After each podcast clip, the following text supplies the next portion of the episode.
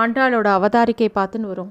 இன்றைக்கி திருவாடிப்பூரம் ஆண்டாள் அவதரித்த நாள். இன்றைக்கி ரொம்ப விசேஷமாக ஆண்டாளை எல்லாரும் கொண்டாடுவா எல்லா இடத்துலையும் கொண்டாடுவா. ஏன்னா எப்படி ஸ்ரீ ஜெயந்தி எவ்வளோ வசதியோ அதே மாதிரி ஆண்டாளோட ஆடிப்பூரம் ரொம்ப வசதியான ஒரு பண்டிகை. அது பண்டிகைன்னு தான் சொல்லணும். ஏன்னா தாயார் நமக்கோசரம் இறங்கி வந்து நமக்கு இந்த ஜீவன்கள்லாம் உஜ்ஜீவிக்கிறதுக்கு என்ன பண்ண முடியுமோ எல்லாம் பண்ணி கொடுத்துருக்கான் பெருமாள் அவதரிக்கிறச்ச யாரை தகப்பனாராக வரிக்கலான்னு யோசிச்சாராம். தான் சேவிக்கணும் இல்லையா? இப்போ ஒருத்தர் தகப்பனை சேவிக்கணும்னா அந்த தகப்பன் அவ்வளோ வசதியாக இருக்கணும் அப்படிங்கிறதுனால தான் தசரதனை தகப்பனாக ஏற்றுண்டாராம் அது மாதிரி ஆண்டாள் அவதரிக்கிறதுக்கு பூமிக்கு அவதாரிகைக்கு யாரை பிதாவாக பிடிக்கலான்னு பார்க்கும்போது பெரியாழ்வார் தான் உகந்தவர் அப்படிங்கிறத அவ வந்து பா வேணும்னு ஆசைப்படுறாங்கிறதையும் பார்த்தோம். கோதை அப்படிங்கிறோட பேரில் அவதரிச்சா ஆடி மாதத்தில் பூர நட்சத்திரத்தில் அவதரிச்சா அப்படிங்கிறது நம்ம கதையில் பார்த்துன்னு வரும். ஸ்ரீரங்கத்தில் ரங்கநாதர் படுத்துட்டுருக்காரு நூற்றி எட்டு திவ்ய தேசத்தில் முதன்மையான திவ்ய தேசம் ஸ்ரீரங்கம். எந்த பெருமாளாவது தெற்கு பக்கம் பார்த்துட்டு இருக்காரா எத்தனையோ திவ திவ்ய தேசம் சேவிக்கிறோம். ஆனால் எந்த பெருமாளாவது தெற்கை நோக்கி பார்த்துட்டு இருக்காரா அப்படின்னா யாரும் இல்லை. தெற்கை பார்த்து தான் ராஜகோபுரம் ஸ்ரீரங்கத்தில். எந்த ஊர்லேயாவது நம்ம இதை பார்த்துருக்கோமா? கிடையவே கிடையாது. ஸ்ரீவில்லிபுத்தூரை பார்த்துன்னு தான் படுத்துட்டு இருக்காராம் ரங்கநாதர். ஸ்ரீவில்லிபுத்தூர் இருக்கக்கூடிய திக்கே வசந்தியான திக்கு. சுவாமி தேசிகன் ஆண்டாளை பார்த்து சோஸ்திரம் பண்ணுறார் உன்னுடைய அவதாரம் சாமானிய அவதாரமா? எவ்வளோ காலம் பண்ணியத்தோட பண்ணியனோட புண்ணியத்தினால பலனாக வரக்கூடியது அது? உன்னுடைய அவதாரம் அந்த அவதாரம் எங்களுக்கு எவ்வளோ வசதி நீ பிறந்ததுனால அந்த திக்கே வசதியாக போச்சே. நம்ம எல்லாரும் சொல்லுவோம் வடக்கு தான் வசதியான திக்குன்னு சொல்லிட்டு. உத்தரா அப்படின்னா சிரேஷ்டம் அப்படின்னு சொல்லுவோம். வடக்கு தான் எல்லாத்துக்கும் வசதிம்போம். அதை காட்டிலும் சிரேஷ்டமானது இல்லம்போம். ஆனால் தன்னோட பாரியையான ஆண்டாள் அவதரித்த ஊருங்கிறதுனால அந்த இடத்தையே நோக்கி பார்த்துட்டு இருக்காராம் பெருமாள். ஆண்டாள் பூமாதேவியோட அவதாரம் அவள் திவ்யமாக பிறக்கிறா வளர்றா பிதாவை போல் ஆச்சரிய ஆச்சரியமாக பகவானை எப்பயும் கிருஷ்ணாவதாரத்தை அனுபவிச்சுட்டே இருக்கா.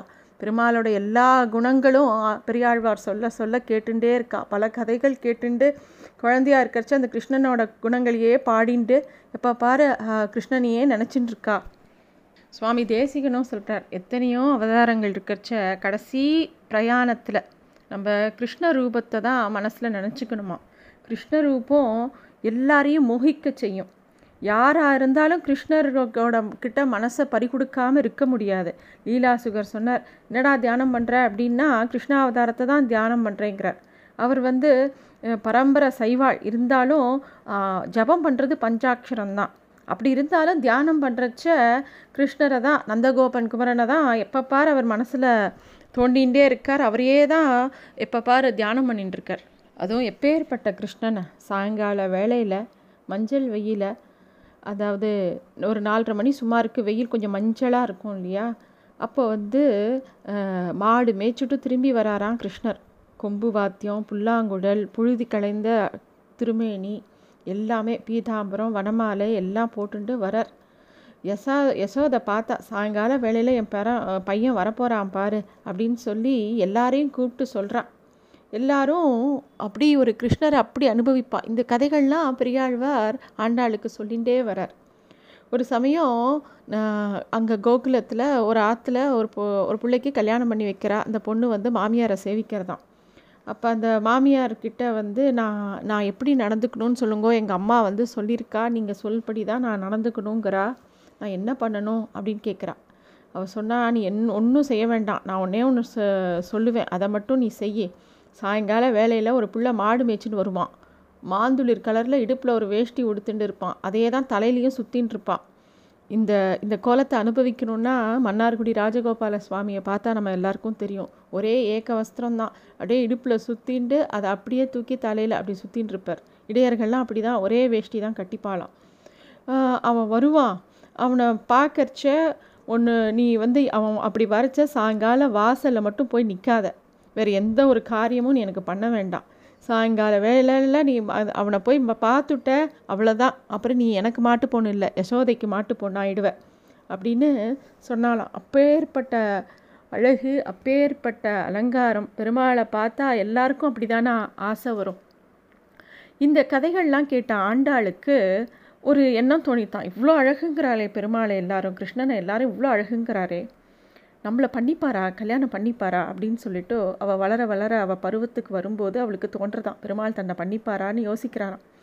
சரி எப்படி இருந்தால் எவ்வளோ நம்ம எப்படி இருக்கோம் அப்படின்னு பார்க்கறதுக்காக அவள் என்ன பண்ணுறா பெரியாழ்வார் எப்பயுமே வந்து புஷ்ப கைங்கரியம் பண்ணுறதுனால பெருமாளுக்கு சாத்த வேண்டிய மாலைகளை ஒரு கூடத்தில் ஒரு கூடையில் வச்சுருக்கார். அதை எடுத்து தானே அணிஞ்சு பார்த்துண்டு ஒரு வசந்ததான வெங்கல கண்ணாடியில் தன்னை பார்த்துப்பாலாம் அப்படியே பார்த்துட்டு கற்பனையிலேயே நிற்பாளாம் திடீர்னு அவளுக்கு வந்து திருப்பியும் ஞாபகம் வரைச்ச பெருமாளோட சகசர நாமத்தை சொல்லுவாளாம். அவள் எப்போ பார் கிருஷ்ணனையே அனுபவிச்சுட்டு இருக்கிற பார்த்து பெரியாழ்வார்க்கே சில சமயம் கவலையாக இருக்குமா? அவருடைய தேவிகள் இடத்துல சொல்லுவாளாம். இப்படி ஆசைப்படுறாளே இதெல்லாம் நடக்குமோ நடக்காதோ தெரியலையே அப்படின்னு சொல்லி அவரே வருத்தப்படுவாராம். அவருக்கு பயமாக இருக்கும். என்னடா குழந்தை இவ்வளோ பெரிய விஷயத்த ஆசைப்படுறதே? சாமானிய விஷயமா இது? அப்படின்னு தோடுமா பெரியாழ்வார் பார்க்காதப்ப அதை எடுத்து சூடி பார்த்துப்பா அப்புறம் அவர் வரத்துக்குள்ளே கழட்டி வச்சுடுவா ஆண்டாள். ஒரு நாள் பார்த்துட்டார் பெரியாழ்வார். என்னம்மா இந்த மாதிரி பண்ணுற நித்தியம் அப்படி தான்ப்பா பண்ணின்னு இருக்கேன் அப்படின்னும் அவள் சொல்கிறா என்னம்மா இது அபச்சாரமாச்சே?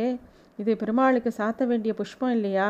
அதை நம்ம வந்து ஸ்வீகரிச்சிக்கலாமா? அது தப்பு இல்லையா இதை நம்ம எப் நான் இதை எப்படி நான் கொண்டு போய் சாத்துவேன் பெருமாளுக்கு? அப்படின்னு சொல்லிவிட்டு அன்றைக்கி புஷ்பத்தையே எடுத்துக்காமல் நேராக கோவிலுக்கு போகிறா கோவிலுக்கு போனால் சேவிக்க போகிறச்ச கதவு படார்னு சாத்தின்னு ஸ்ரீவில்லிபுத்தூரில் இருக்கிற வடப்பெருங்கோயிலான் கதவு திறக்கவே இல்லை.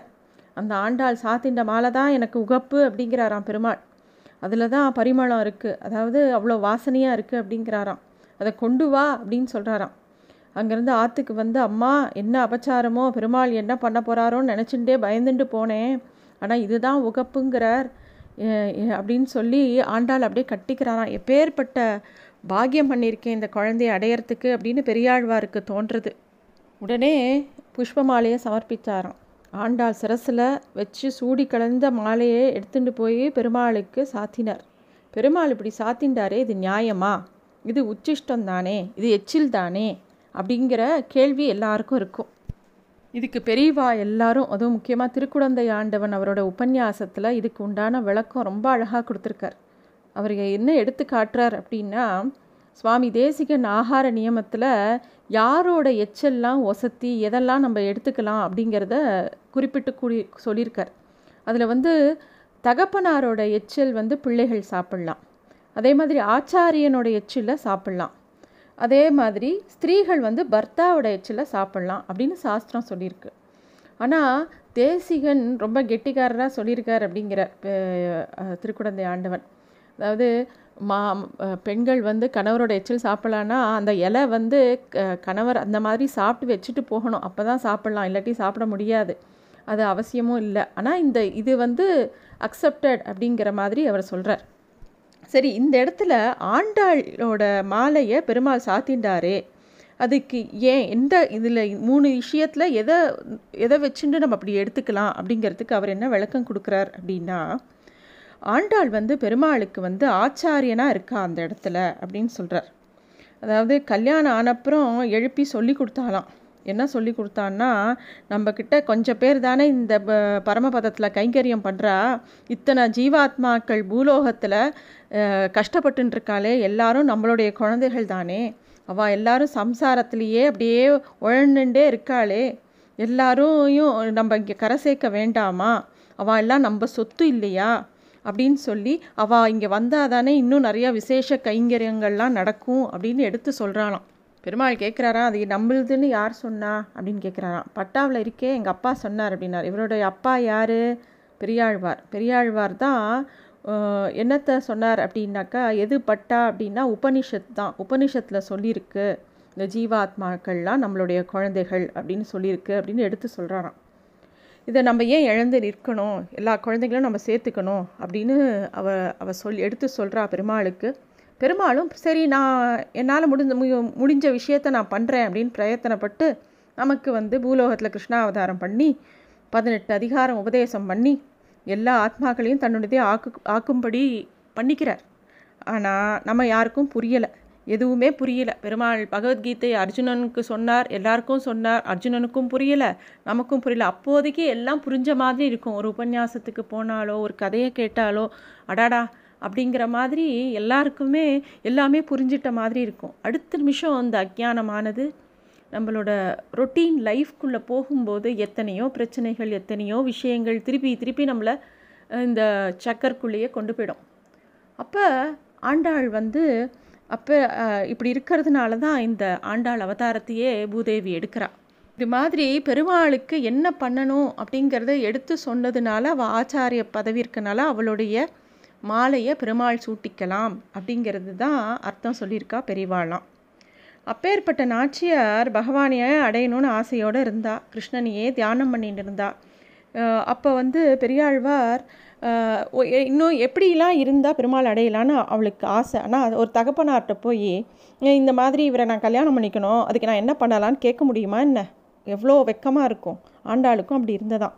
சரி என்ன பண்ணலாம் பெருமாள் அடையிறதுக்கு அப்படிங்கிறதுக்கு அவள் பார்த்தா எத்தனை கதை கேட்டிருந்தாலும் நம்ம ப்ராக்டிக்கலாக என்ன பண்ணினா பெருமாள் அடையலாம் அப்படிங்கும்போது பாகவத்தை எடுத்து வாசித்தாலாம் பாகவத்தை படிக்கும்போது அங்கே இரு அதில் வந்து மார்கழி மாதத்தில் ஹேமந்திர ருத்துவில் ஸ்நானம் பண்ணி தேவியை பூஜை பண்ணினா முப்பது நாள் பூஜை பண்ணினா கிருஷ்ணனை அடையலாம் அப்படிங்கிறத தெரிஞ்சுக்கிறா. சரி முப்பது நாள் கிருஷ்ணனை சேவிக்கலாம் அப்படிங்கிற ஒரு முடிவுக்கு வரா. ஒரு மாத காலம் ஒரு வேளை தான் சாப்பிட்றாளாம். அப்படி விரதம் இருந்தாலாம் அதே மாதிரி நம்மளும் பண்ணினோன்னா அங்கே யமுனா நதி இருந்ததே கோபிகள் எல்லாம் இருந்தாலே நம்மளும் என்ன பண்ணுறதுன்னு யோசிச்சாலாம் ஸ்ரீவில்லிபுத்தூரில் இருக்கக்கூடிய எல்லா ஸ்திரீகளையும் கோபிகைகளாக நினச்சிருந்தாலாம் யமுனா நதி அங்கே இருக்குது சரி இங்கே என்ன இருக்குது அப்படின்னு பார்த்தாலாம் ஸ்ரீவில்லிபுத்தூரில் திருமுக்குளம் அப்படின்னு ஒரு குளம் இருக்குது யமுனை கங்கை சரஸ்வதி மூணு சேர்ந்தது.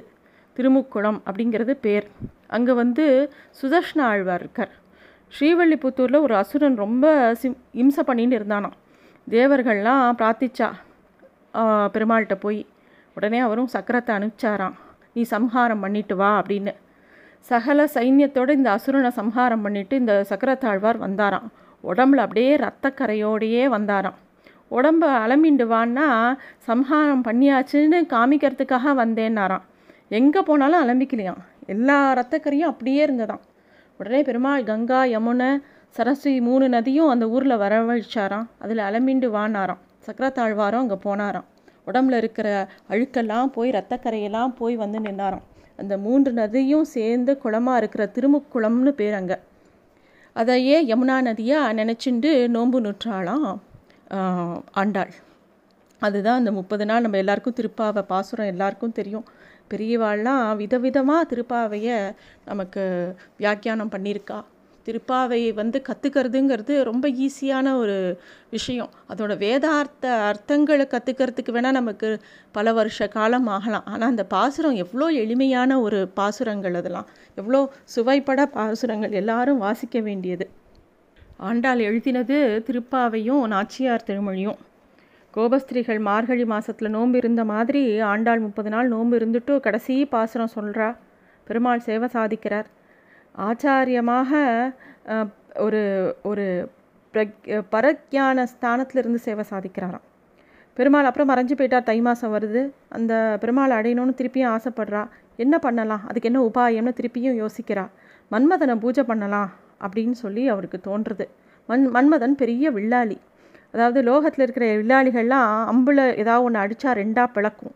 ஆனால் மன்மதன் மாத்திரம் ரெண்டை ஒன்றா சேர்த்து வைப்பானான் அவன் பானத்தை போட்டால் பிளக்காது. ரெண்டு தூர தேசத்தில் இருக்கிறது ஒன்றா சேர்ந்துடுவான் அதனாலேயே மன்மதனை உபாசிக்கிறேன் அப்படிங்கிறா. திருவிக்ரம அவதாரம் பண்ண பெருமாள் என்னை பாணிகிரகணம் பண்ணிக்கணும். அவரை அதை அது மாதிரி பண்ணி வையே உன்னை நான் வந்து உபாசிக்கிறேன் அப்படின்னு சொல்லிட்டு பத்து பாட்டு பாடினான். பெருமாள் வரக்கானும் ரொம்ப சிரமப்பட்டா. தோழிலாம் வந்து கேலி பண்ணுறா என்ன நீ சொன்னையே பெருமாள் வருவார்னு வரலையே? அப்படின்னோடனே ஆண்டாளுக்கு ரோசமாக இருக்குது பெருமாள் கண்டிப்பாக வருவார். அப்படின்னு சொல்லிட்டு அவள் திருப்பியும் நிறைய பாசுரங்கள் பாடுறா. அதுதான் நாச்சியார் திருமொழி. நாச்சியார் திருமொழிக்குண்டான அர்த்தங்கள் எல்லாமே அந்த பாசுரங்களும் சரி அதோட அர்த்தங்களும் சரி ரொம்ப வசதியான அர்த்தங்கள். எதனால் இந்த பாசுரங்கள்லாம் நாச்சியார் திருமொழி அப்படின்னு சொல்லப்படுறது அப்படின்னா நாயன் அப்படின்னா நாயகனை குறிக்கும். சிறந்த பெருமையை உடையவன் நாயக்கன் அப்படிங்கிற வார்த்தை அதுக்கு. அதே மாதிரி அந்த வார்த்தையோட பெண்பால் தான் நாய்ச்சி அப்படிங்கிறது. நாய்ச்சியார் என்பது ஒரு மரியாதையான ஒரு சொல் அப்படின்னு வச்சுக்கலாம். அதனால தான் நாச்சியார் திருமொழி அப்படிங்கிறோம். திருமொழி திரு எதுவுமே வந்து ஸ்ரீ வைஷ்ணவத்தில் எல்லா வார்த்தைகளுக்கு முன்னாடியும் திரு அப்படிங்கிறத சேர்த்துப்பா திரு சம்பந்தம் இல்லாமல் இருக்கவே இருக்காது. ஆண்டாள் எதுக்கு முதல்ல மன்மதனை பாடினான் அப்படிங்கிறதுக்கு நிறைய வியாக்கியானம் பெரியவாலாம் பலவிதமான விஷயங்கள் சொல்லி கொடுத்துருக்கா. அதாவது பெருமாளியே போய் கேட்கலாம்ல. ஏற்கனவே திருப்பாவையில் நாராயணனே நமக்கே பறை தருவான். எற்றைக்கும் எழேல் பிறவிக்கும் அப்படிலாம் அவள் பாடியிருக்கா. அப்படி இருக்கிறச்ச பரம்பொருளில் தான் கல்யாணம் பண்ணிக்கணும்னு ஆசைப்படுறவோ பரம்பொருள்கிட்டயே அந்த வரத்தை கேட்டிருக்கலாமே. ஏன் கேட்கல? எதுக்கு ஒரு மன்மதன்கிற ஒரு அதாவது ஒரு தேவதை கிட்ட போய் கேட்குறா? அது அதை பெருமாள்லேயே டைரெக்டாக கேட்கலாமே அப்படிங்கிற மாதிரி நிறைய கேள்விகள் வரலாம். அதுக்கு பெரியவாலாம் பலவிதமான அர்த்தங்கள் சொல்லி கொடுத்துருக்கா. அதாவது நம்ம இந்த நாச்சியார் திருமொழிங்கிறதோட எல்லா பாசுரத்தையும் நம்மளால் பார்க்க முடியாது.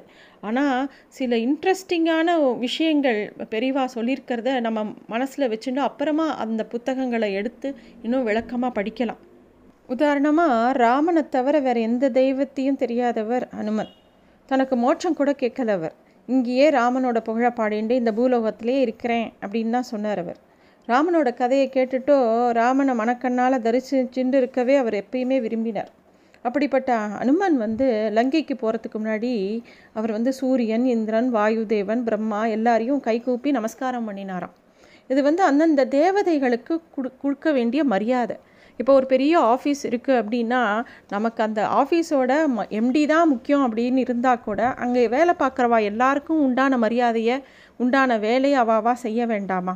அதுக்கு உண்டான மரியாதை உண்டு இல்லையா? அது மாதிரி ஆண்டாள் அந்த மன்மதனுக்கு உண்டான மரியாதையை கொடுக்குறா அப்படின்னு சொல்கிறா அதே மாதிரி இன்னொரு விஷயமும் சொல்கிறா என்னென்னா மன்மதன்கிறது கண்ணபிரானுடைய பல பல உருவங்களில் ஒன்று அதனால்தான் பெருமாளுக்கு மதனகோபாலன் அப்படிங்கிற ஒரு பேர் கூட இருக்குது அதனால அப்படி பூஜை பண்ணுறா அதுவும் நம்ம நிறையா கோவில்களுக்கு போனால் அங்கே சந்தான கிருஷ்ணனை பார்ப்போம்.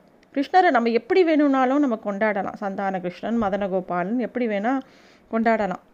அது மாதிரி மதன கோபாலனை தான் ஆண்டாள் பூஜை பண்ணுறா அப்படின்னு ஒருத்தர் அர்த்தம் சொல்கிறார் இதெல்லாம் வந்து ஒவ்வொரு இடத்துலேருந்தும் எடுத்த அர்த்தங்கள். யார் யார் எப்படி எப்படி சொல்லியிருக்கா எதனால் வந்து நாச்சியார் திருமொழியில் எடுத்த உடனே மன்மதனை சேவிக்கிறா அப்படிங்கிறதுக்கு.